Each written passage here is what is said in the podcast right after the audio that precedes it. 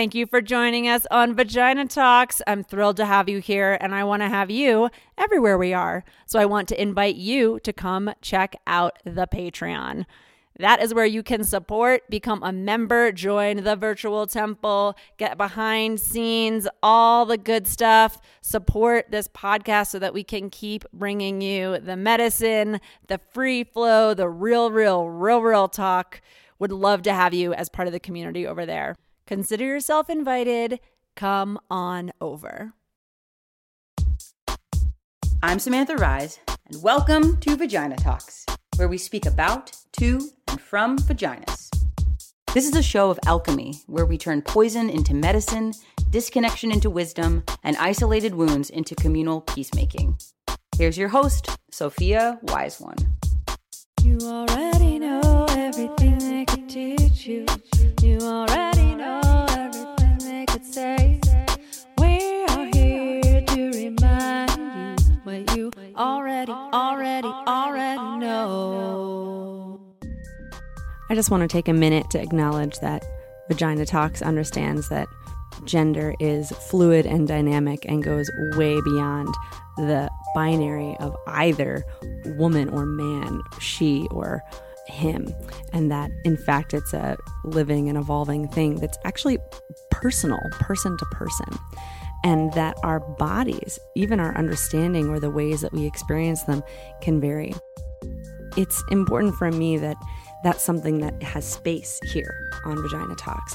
And at the same time, I also am carrying this understanding that womanhood and the experience of the feminine and all of the female in the splitting of that binary has been injured, has been hurt, has been dismantled. And so I'm looking to have a space where the feminine and the female body is reclaimed and respected and lifted and inspected and known, as well as a space that goes beyond the binary and that acknowledges that these are limited constructs mostly put upon us, and that we're in the process of evolving into something more whole and more true. Just wanted to say that some of my guests will use incredibly binary language for whatever reason from the places that they come from, and I just wanted to let you know that Vagina Talks has a much wider understanding, and it's a living one. So feel free to chime in as we go along. Without further ado, today's episode.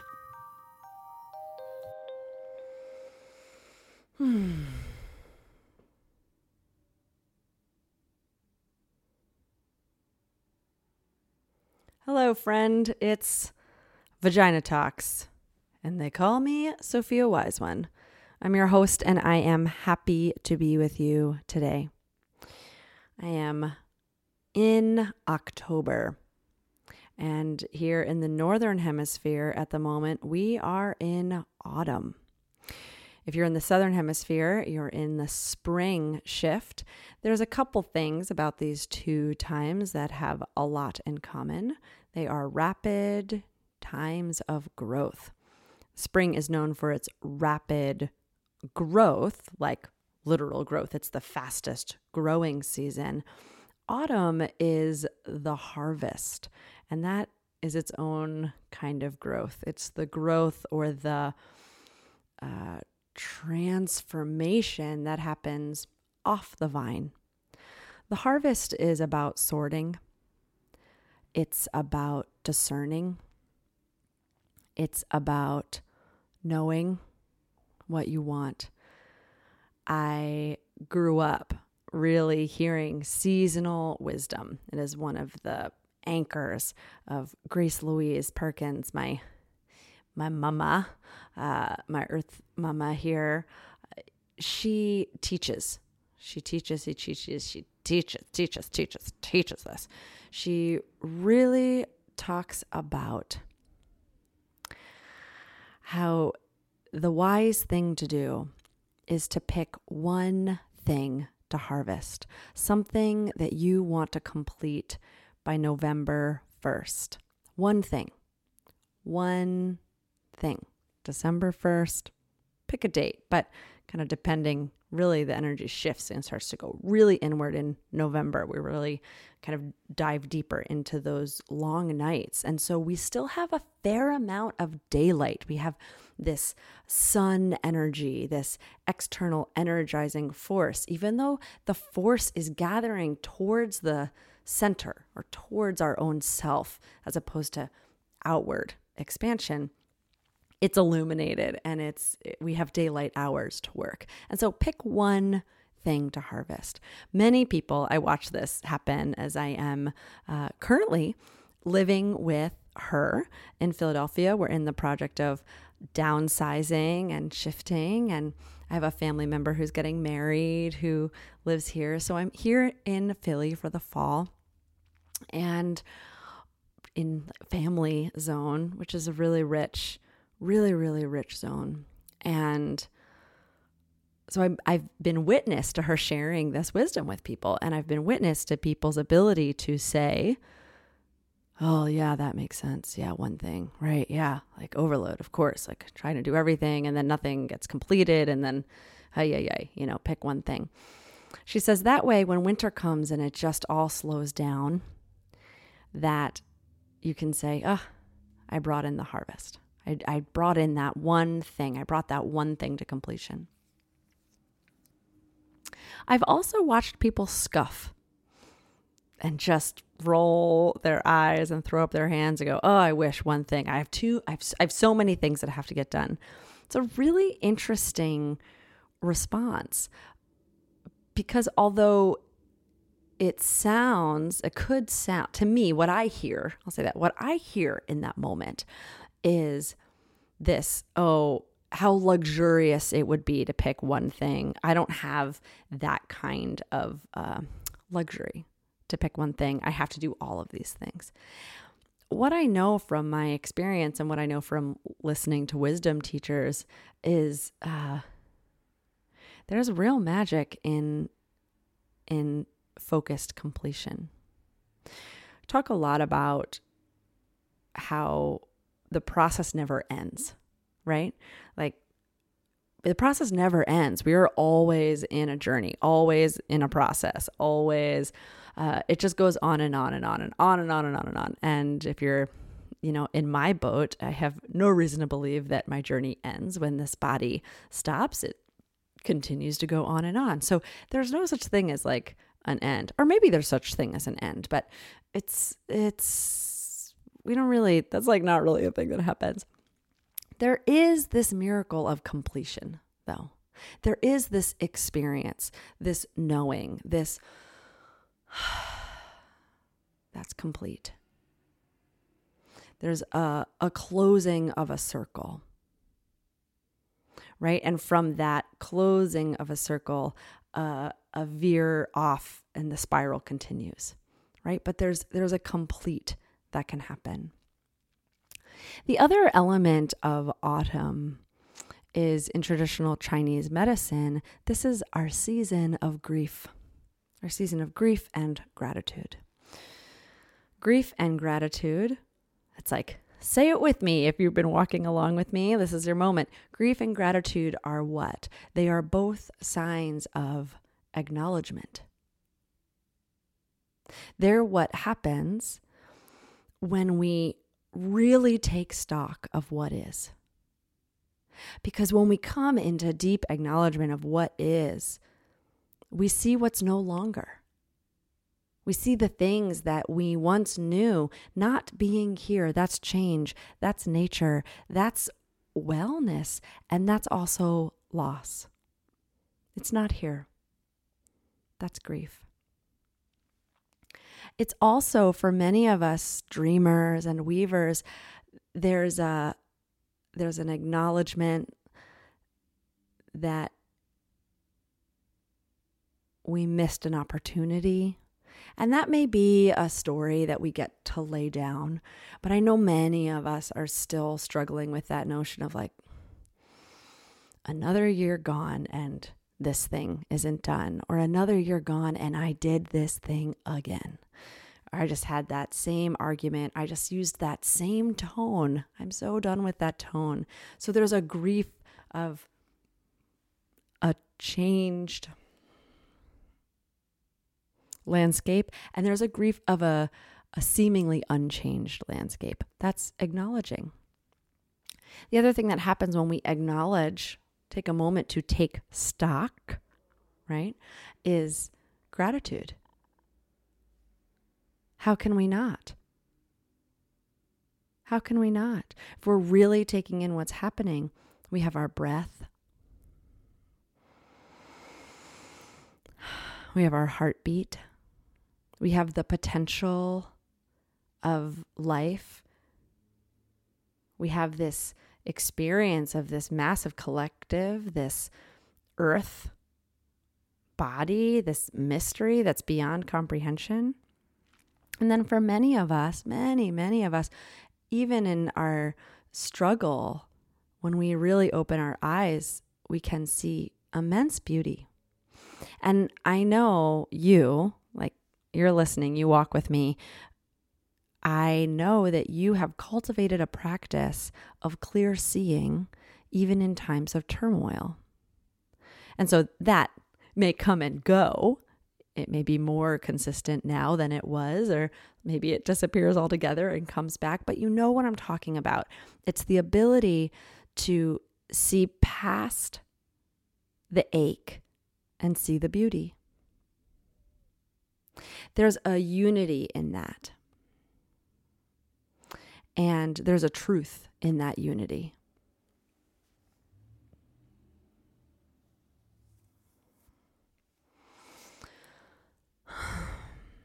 The other thing about grief that comes up for me is there's a kind of grief that we don't get to feel. We don't get to know and move through our body and our being until the thing that we wanted or needed, we experience. Because it wasn't grief before, it was hopelessness, right? It was an emptiness, it was a disbelief, it was doubt. That's different. You didn't know it. You didn't know it was real. You didn't know you could be unconditionally loved. You didn't know what that really felt like. You didn't know what having your needs provided for in a moment, you didn't know what a kind and loving touch coming towards you when you're prickly. You don't know what a loving, patient glance that says, I see you, and you don't need to change. You don't know what that kind of relating feels like to miss it. Many of us don't even know how to dream it. And then somehow prayers are answered, miracles unfold, and we find ourselves in an experience that's even sweeter than we could have imagined. And so there's great gratitude, great joy, great celebration often in that time of like, whoa, dreams coming true. This is like even better than I imagined. Like, wow, you know, whoo. And then there's this like, whoa, how much did I walk? How much did I swallow? How much did I accept? How much did I participate in? How much did I perpetuate? That wasn't this. That wasn't love. And I orient towards relationships, but this really is across the board. Any experience that you're having that is so spectacularly sweet. There's a moment, there's a kind of grief, and I'm not saying it always happens, but there's a particular kind of grief that comes along with the healing, the healed aspect, where you get to forgive everything that fell short. So I'm going to invite you right now to enter that into your being, into your area, into your field, into your options, right? Into your ideas, landscape, possibility of like, yeah, can I just forgive? Can I accept? Can I embrace? Can I bless, what brought me here to this knowing, to this experience. Because now you're here.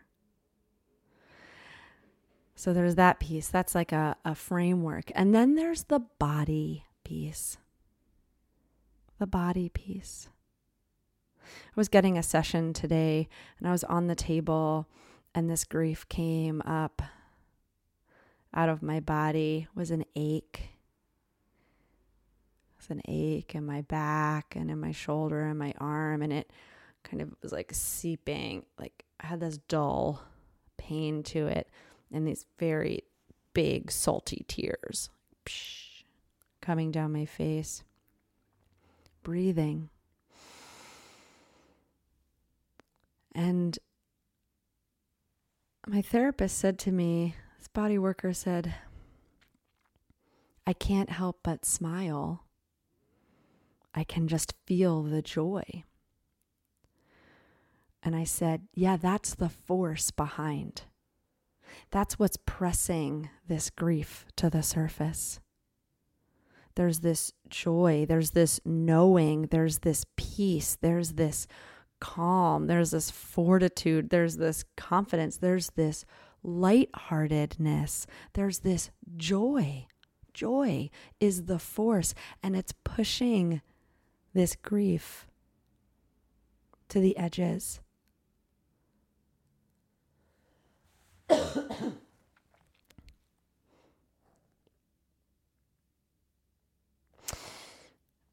We can, and my thought was like, oh, I just had that cough. We should cut it. But actually, lungs and large intestine, lungs, the eliminator and cleaning system. They're the organs. Lung and large intestine are the organs in traditional Chinese medicine that are associated with this season and grief and gratitude. The large intestine takes water, the clean water out of all our digestive fluids. In our small intestine, it's called chyme. It's just all fluids in there. And it's really this like mucky muck. And then in the large intestine pulls out the water. The lungs pull out the oxygen of the breath. Right? Now, of course, sometimes other things come along with that. Just like feeling the truth of that, you know, just like sometimes we go to take in the essence and like we take in more than just the essence. And yet it's also the place where we eliminate. It's also the place where we let it go. And so we exhale out that which we don't need. We literally shit out that which we don't need. Excrement, we let it go. That's what we don't need. And so we take in the essentials and we let go what we don't need. And so coughing or lung tenderness, clearing, large intestine movements, either like constipation or diarrhea or inconsistency, these all can be very commonly associated, not strictly, but often associated with our grieving or our acknowledging, our letting go, our letting in of the essence and our letting go of that which we don't need right now. You know, sometimes we let go of things that, that like on another day we would keep. Sometimes it's important. The digestive system knows that. A really healthy, optimal digestive system is going to take what's needed today and then let the rest go.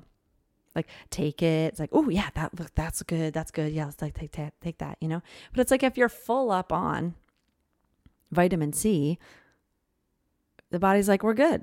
And then you let go of the rest of it. And there are certain things, this is like a whole like nutrition thing. There are certain things that the body, it's much easier, water soluble things, much easier for the body to just like, shoop, like let it out versus things that really are build up for instance, iron, right? So iron can be more difficult. Heavy metals can be more difficult to just let go of, though we can. We can take things in that help lift the load and let it go. What I love about talking about these things is like, did she stop talking about the emotions of grief? And it's like, did I? No, right? Maybe in subject line, but not in content. So taking in the essence, letting go of what we don't need right now. That is courageous. That is our nature. It takes effort for us to hold on to things that we don't need. It takes effort for you to keep holding on to the things that you don't need. It takes effort, Sophia, to keep holding on to the things that you don't need. Ideas, items, physical objects, people, relationships, behavioral patterns.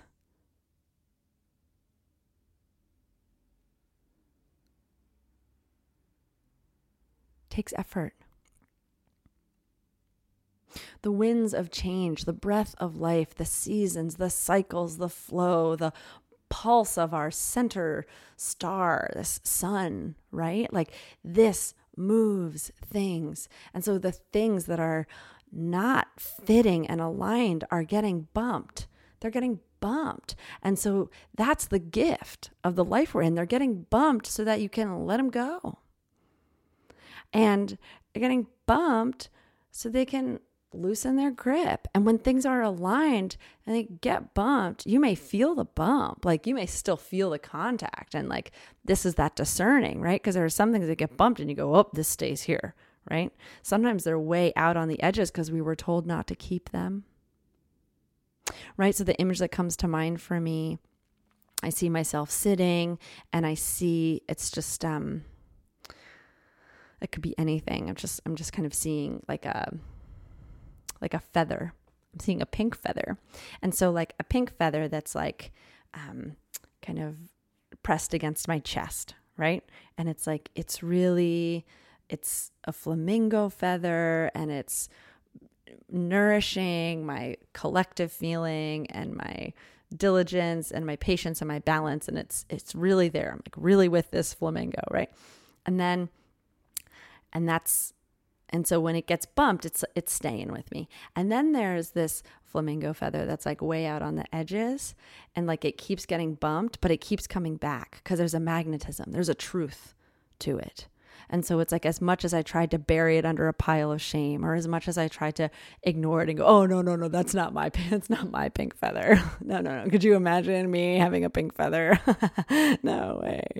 Right? So we do these things, right? We like deny parts of ourselves and yet they don't go away, right? So I think of this sometimes as like our wisdom is infinite and will not give up on us. And so the true things will remain. The true things will remain. The truth of what works for your being will remain. And the truth of what does not work will continue to reveal itself. And more often than not, will every round it gets get louder to tell you how much it doesn't work.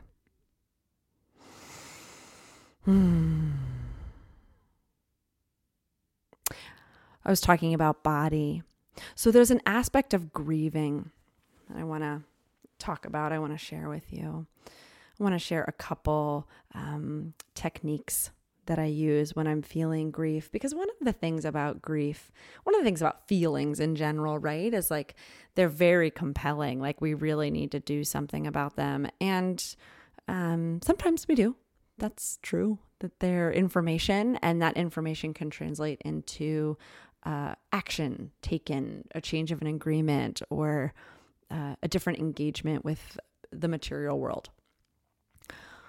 Often the feeling itself is its own digestive system, its own cognitive system, it's its own wisdom system. And so it's actually most effective and most I'm going to lean into that right now for the purposes. I'm sure you could kind of, I myself could probably present a contrary approach, but we're going to say there's a very effective method, which is to let the mind or the context or the translation of the feeling, to let that sit way to the side.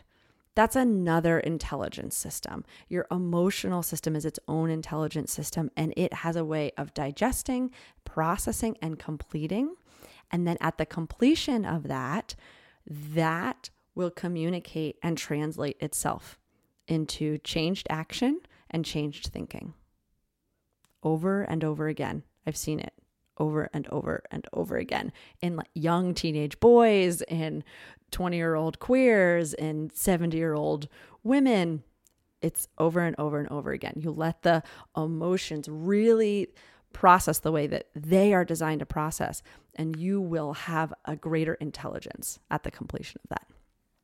So I want to share with you some of the things that can be really useful when you have decided, when you have noticed that you're having grief come up and you want to let the emotional body, the wisdom, the emotional wisdom body do its processing.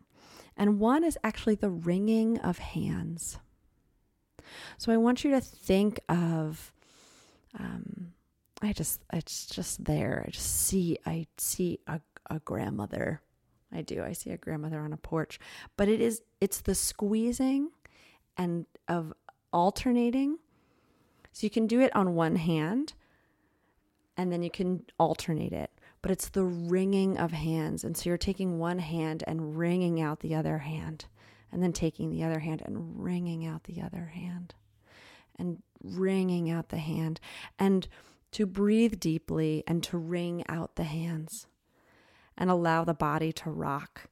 So the focus is the wringing of the hands, and then often there's this rock that will happen kind of low in the spine.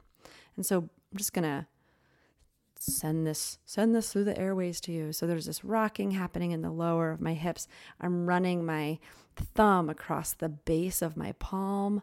I'm squeezing the front fingers and the palm of one hand around the other hand, and I'm pulling down the fingers, pressing, squeezing, pulling, squeezing, pulling down the thumbs, pulling down the fingers.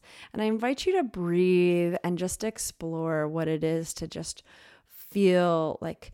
The thing about wringing out the hands as opposed to massaging their hands is the rhythmic and the pull and the grip. One of the reasons this is such a powerful practice is because grief has this longing, this pull, this need to pull so close, to need comfort, to need compression, to need closeness, while at the same time, this letting go. So the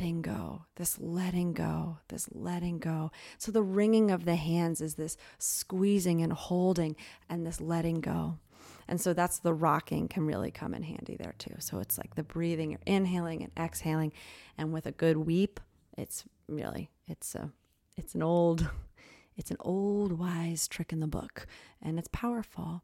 And this can be a really powerful practice to do with someone else who's grieving when they're crying, to sit with them and to wring your hands with them, to breathe and be with them, to let your eyes soften, to let your face soften, to let your heart open, and just let the part of your being that says, I know that heartache. I don't have to know that exact heartache to know heartache. And so ways for us to allow our emotional system to digest, it's very, very helpful. It's one of the reasons it's group processing or group work is so effective, is because we're designed to keep up with each other. Mirror neurons and pheromonal and like brain syncing, entrainment. We have all of these ways in which we're designed to move as a collective. And so it's really helpful, actually. People can process and cognate often a very disruptive emotion by sitting with someone else who's very present with them and empathizing. So they're activating and they're mirroring the upset, but then they're digesting and reconciling it more quickly because they don't have the obstructions or the attachment. And so the person who's in the turmoil in subtle, like entrainment, energetic, biochemical, physical cues, all of these things are picking up the digestion. Okay. So as a really sensitive person, as a person who can get really overwhelmed by other people's emotions, because often we don't feel them as other people's, we actually feel them actually through our body. It can also be really useful to do two things. One is I often imagine just sending the things that I'm feeling, like sending them to the source that's the most useful. So maybe that's back to that person and maybe it's not, but it's just like, I know it's coming towards me. And then I think of it like putting up a mirror or putting up like a shield. So it bounces off, but with an intentionality, as opposed to, for a long time, a lot of us just like throw up our hands and put up these like walls that are like, don't get in here. You know, what is it to create barriers that are acknowledging and reflective and say, I really, and you know, we can do this with our words. I see that you're really suffering. And I wish like the comfort that will most comfort you. Like I want that for you. And I see you, like I see you. Right. So to be in that place. So the other thing is to do that and to join people in it. So there's lots of different ways to do it. We can really just get in there with them and feel it and do it. If you're a person who gets lost in other people's feelings, then I would say you have other skills that I would encourage you developing before you just add wringing hands. But in the meantime, it will help probably. So wringing of hands. The other thing I want to offer is opening the grounding cord. Tammy Kent teaches that holistic pelvic care. She teaches that grief is heavy. It often feels heavy. And what I learned in the work, the pelvic floor work, is that when I open my grounding cord, I used to think it was just like a quarter, like an inch and a half wide, you know, like a big, thick, heavy rope. And that was my grounding cord. And I dropped from above my head way down deep into the earth. And learning pelvic floor work, Tammy would say, imagine yourself peeing outside. So I invite you to do that right now. Go ahead. Just imagine yourself squatting. There it goes, squatting and peeing outside. And what I felt in that moment was that grounding cord expanded, tailbone, sits bone to sits bone. Went from being, you know, an inch and a half to 8 inches, 12 inches. And that became my grounding cord, from a cord to a tunnel. So take a breath. Allow that idea that this center cord in you isn't just this little tiny skinny thing, but this thing that runs the trunk of you, and it runs down the inside of your thighs, through your feet, into the earth. It's this wide, spacious channel, and you receive the nourishing energy from the earth, from the bottom, and you receive the clearing and illuminating energy from the skies above, and they circulate in you, and you send energy down, and you send energy up, and it's this like, okay, so this is what's happening. It's this wide channel. This can be very useful, because when we come to the grief feeling, this heavy, heavy feeling, my offering, my teaching, my invitation for you is to open that wide channel up and then let the grief be heavy. Let the grief be heavy. It will sink down that cord to the earth. And as it leaves you, lean into the perspective, to the truth that that which is released is restored. So letting it drop out of you and letting it be restored, so that this heaviness in you becomes an offering to the earth. It becomes a gift, but not until you let it go, but it can be a gift in the meantime. So this is the grounding. This is this opening of this wide channel. When we try to move our heavy, heavy grief down a little tiny straw, it often doesn't fit. So if you're familiar, I'm going to make reference to a couple other things here that I have a full episode on. Episode 46, 4 major tools for optimizing a healing opportunity. I go into really talking about like these skill sets. So I really encourage you, if this is feeling like, oh yeah, this would be really helpful right now, to go ahead and give that episode a listen, because everything that is in that episode is talking about really optimizing the opportunity of having a big feeling, which is about allowing that emotional intelligence system to do its work. So making that wide grounding cord, and then relaxing the physical body. So relaxing the jaw, making space in the joints, taking big breaths, softening the belly, softening the roof of the mouth, softening the eyes. All of these things will increase the sensation. They'll increase the feeling. The other thing that can come up while we're grieving is we'll want to say things that are sometimes out of time. Sometimes they're about a past experience, and sometimes we want to say them in the present tense. A lot of the time when we're grieving, it's sounds. It's not even words. It's just like, like this feeling that we know, right? And then there's the deep wail, the deep, deep, deep grieving wail. So the invitation to soften the throat, soften the mouth, to let the words, to let the sounds move, because what happens is it will come in waves. So they'll come in waves, and then often these big sounds or these body movements, these aches will come through, and then they'll settle. Sometimes they'll settle for 30 seconds, and then you'll have another big wave. Sometimes they'll settle for hours. It's just like whoosh, and then you're like going about, and there's kind of this heaviness that's like just kind of there, and then it will come again. And so the invitation is to lean into the physical experience, to focus and send breath to wherever in your body you feel it. Often belly aches, headaches, the tension. One of the things that happens is that many of us were culturally indoctrinated to contract around our feelings instead of feeling them. And so what that creates in our bodies is tension. It's obvious, right? It's like, well, yeah, it's like we're gripping. So shoulder tension and neck tension easily turns into headaches, head tension, headaches, belly tension. If we're holding our belly, it is physically disruptive to our digestive system. So then it's easy for us to lose our appetites, or we eat and digestion doesn't feel good. Sometimes it can be in our ankles or our knees. And if you pay attention, you can find that you're curling your toes.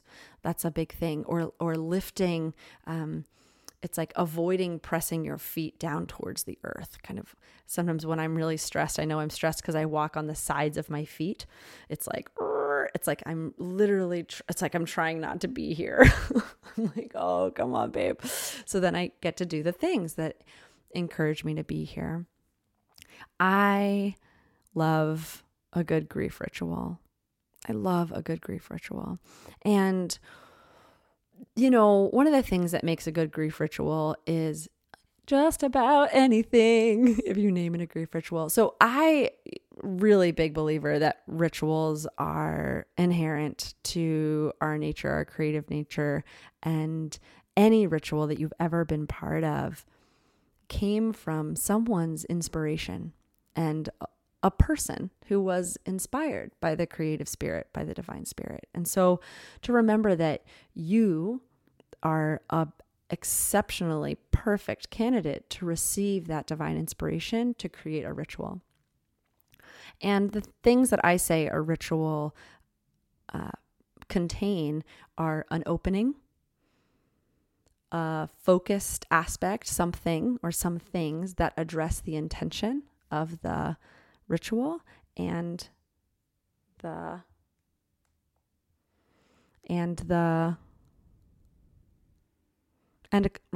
closing. So the three things: an opening, addressing of the intention for the ritual, and a closing. So openings, lighting a candle, saying a prayer out loud. I don't know if you know this about me, but I love to talk. So I'm a big out loud processor, and I'll do that just by myself. I'll light a candle at my altar and I will have I'll have a conversation. I have conversations with myself in the mirror, like very close up, like really making eye contact with myself, because that's a really powerful way for me to digest information. The other thing I'll do is write. So a really powerful way to open is to sing a song, to do a physical act. So this is where lighting a candle, lighting incense, bringing flowers and making an offering, making some sort of offering can be a very supportive way to initiate ritual or sacred or intentional space. So to do a thing, and it can be really simple, you can go take a walk and go to the river. You can do this, I do this in the city. I like go to the river and I, throw a flower or throw some powder. I have flower powder. That's real. I have powdered petals that I carry with me as offerings. And so, it can be a stick. It can, it can be as like, kind of like wildly mundane. It can be a song. You can just say it, that opening of like, hi river, I came here to do a ritual for my grief. There's your opening. And then you do a thing, right? Or you can go and throw a flower and light a candle and sing a song and call on your ancestors and give thanks to the spirits of the land and honor the indigenous people and the lineages that came before. You can do all of those things. I find all of those things to be incredibly nourishing and help me show up to what I'm asking for. And then the ritual part, and then the addressing your intention. So a lot of us, since we're learning how to grieve, activities that can help us connect to that grief can be really useful.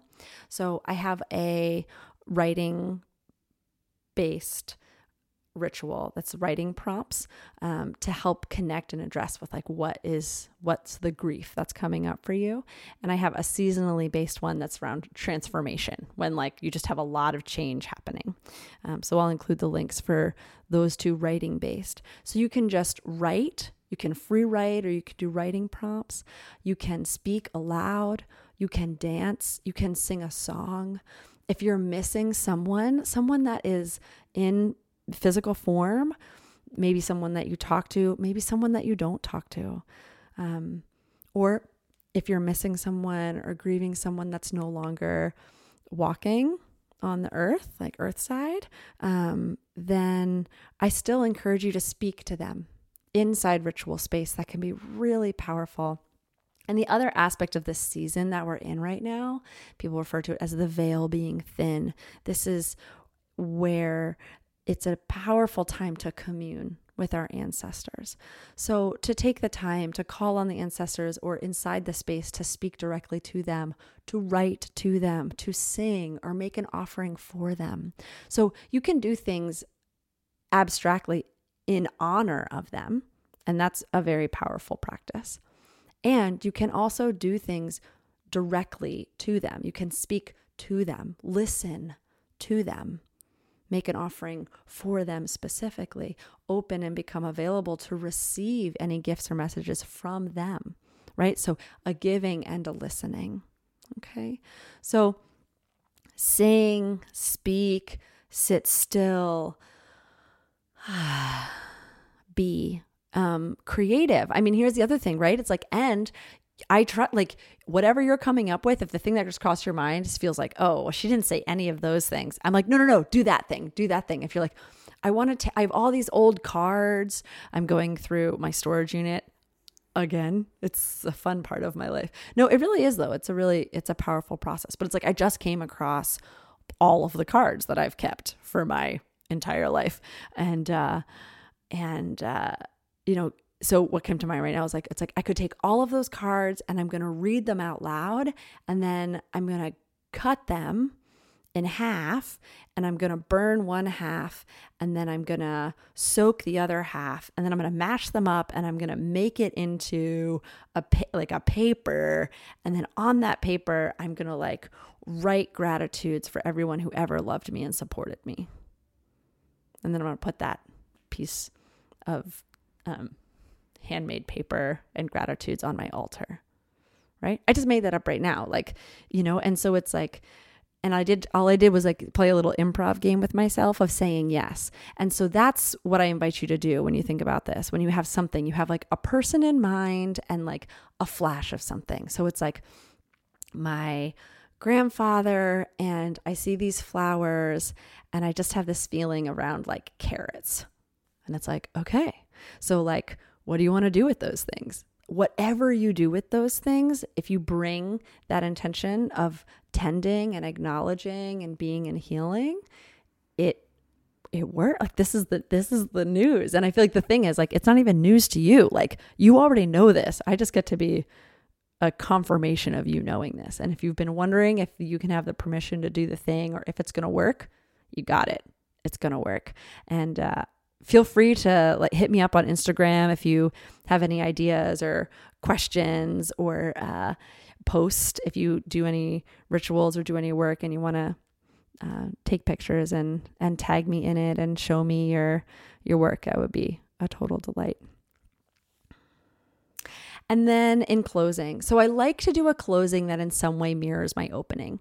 So if I did a really like kind of casual opening, I might make sure I at least balance out that casual opening piece, though I might feel more inspired to do something bigger at the end of it. I've like dropped into the space more. And by bigger, I mean like I say a thing like, okay, I'm here. And at the end, I'm like, okay, I'm going to sing a song in closing and then say thank you. Or I'm going to make another offering. And I really encourage people to make offerings when we're doing sacred space work. It's very powerful. And an offering is about giving something that you feel. Like it's an offering when it tugs on you a little bit. Like you can feel it. So like if somebody, when I think about making an offering of money, it's like to make it an offering that's like really an offering from you, it's an amount of money that you like feel of just being like, oh, okay, yeah, that's like a thing. And an offering is not meant to be injurious. It's not meant to be, because it's not, I encourage you to be mindful of making choices that feel, that create debt or a sense of being owed, because that's not an offering either. So if it hurts you, or if it depletes you in a way that feels too far, then it's too far. It's just that amount. It's just what it is. And so, you know, learning how to make offerings is really a process of knowing yourself and knowing what you have to give, what is that you can give of yourself, so that you feel it, so that it's really, you've offered something, and it has a meat to it, or a weight to it, or a water to it, right? It has an element to it that's real. That's like, that has a pranic and a life force element to it. And yet it leaves you well and intact and whole. So offerings can be, you can make anything an offering. You can make a behavioral shift, can be like, I will do this thing or I will not do this thing. Singing a song, flowers are like tried and true. You know, this is one of those things where it's like, when I invite people to do it, make an offering, what comes to people's hearts and minds are always so much more beautiful than when I could like sit here and be like, it is what it is. So I invite you to close. I'll make offerings all day. That's like, it really works for me. It's like a habit I got into and lean into it. I would encourage you at the completion to say thank you, to make an offering that feels right. To acknowledge those that you called to you. And sometimes the opening can be like long and take like 5 minutes or 20 minutes or, you know, have like all of these elements, and the closing is just like a deep stillness because you've experienced the completion.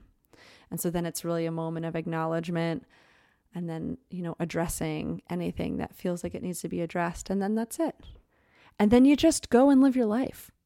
That's just what it is. And then you just like go and make a cup of tea or watch your favorite TV show with a love, or, you know, call someone back that you missed while your phone was on silent, or go for a run, or go to bed early, or it's just like, and then it's just what, and then you just like, then you just live your life. Like that's the thing. That's the thing about it. It's like you take the time. And it's one of those things where it's like, it can feel like, oh, that'll take like 20 minutes, or that'll take 45 minutes, or that'll take 3 hours. Like if I do all the things that I want to do, that'll take all night, you know? And what I can say is the ROI, the return on investment of intentional ritual space is top notch. It's top notch. The more you put into it, you will get that back to you, and you will get that back to you in clarity, in energy, in focus, in availability. It is one of those things that, especially grief, addressing your grief will always take less time out of your life and less cost and impact out of your life than not. Always. Because it's heavy and it drags and it's a lot. And so if you just drag it around, it's an immeasurable loss of life force. And if you stop and take care, it's magnificent. One of the things that it also does is it turns something that's so wretched into something beautiful. And maybe your grief isn't wretched, right? And one of the things that it can do is take something that is feeling just unbearable and make it something gorgeous. Just stunning. Because presence and breath. Because when we clear our channels, our grief channels are the same as our appreciation channels. It's our acknowledgement channels. It's our gratitude channels in our body. And I'm talking like energetically, our pathways. And I'm also talking like biochemically, like our ability to let that flow is in direct proportion to our ability of letting love and appreciation and enjoyment flow. That's the deal. So if you're feeling like you want more joy, take care of your grief. Take care of it. All it needs from you is some time and space. Recognize that your time and space is your greatest offering. Always. No other bells and whistles needed. Sometimes you can shift a whole day with 3 minutes of focused time and space. Okay. That's our zone for the day. I love you. I appreciate you. I bless your grief. I bless your channels. I bless your walk and your life. If you want it, take it. If you don't, it'll just pass on by. I just wish you the best. Happy New Year if you celebrate. And it's a Jewish New Year. Shana Tova. And, you know, there are so many traditions that are walking with their ancestors right now, that are communing with their past self and their future self. And so maybe that'll be my closing note on this, which is that when you go into these spaces, let time be bendy and let what wants to be healed come forward, and give that attention. Give it loving, unconditional, loving attention. All right. Okay. I could keep going and going, and I will. I look forward to talking to you next time. If you want to stay in touch, come check out my website, join my email list, find me on Instagram, and I look forward to connecting with you when the time is right. Thank you so much for listening. Thank you so much. And thank you, Sam. Thank you, Sophia. Remember, everything that we talked about in today's episodes will be in the show notes, so go there for links. For more content that you're going to love, subscribe to this podcast. Share this episode with anybody you think you'll enjoy it, and share the love with a rate or a review wherever you listen. And to find out about all the mad adventures I'm up to, check me out on Instagram at Sophia Wise One, or come to my website, sophiawiseone.com. I am Sophia Wise One, daughter of the wind. I am calling you to rise up, rise up, rise up, rise up and take your place. Thank you, gorgeous. I am thrilled and grateful for your support listening to this podcast. I want to invite you to come check out the Patreon. If you think this podcast is the bee's knees and you're grateful that it exists, I want you to know I'm grateful that you exist. Come join the Patreon. I call it the temple. We are healing. We are musicking. We are podcasting. We are together. Come check it out. You can find it through Patreon /Sophia Wise One or through my website, sophiawiseone.com.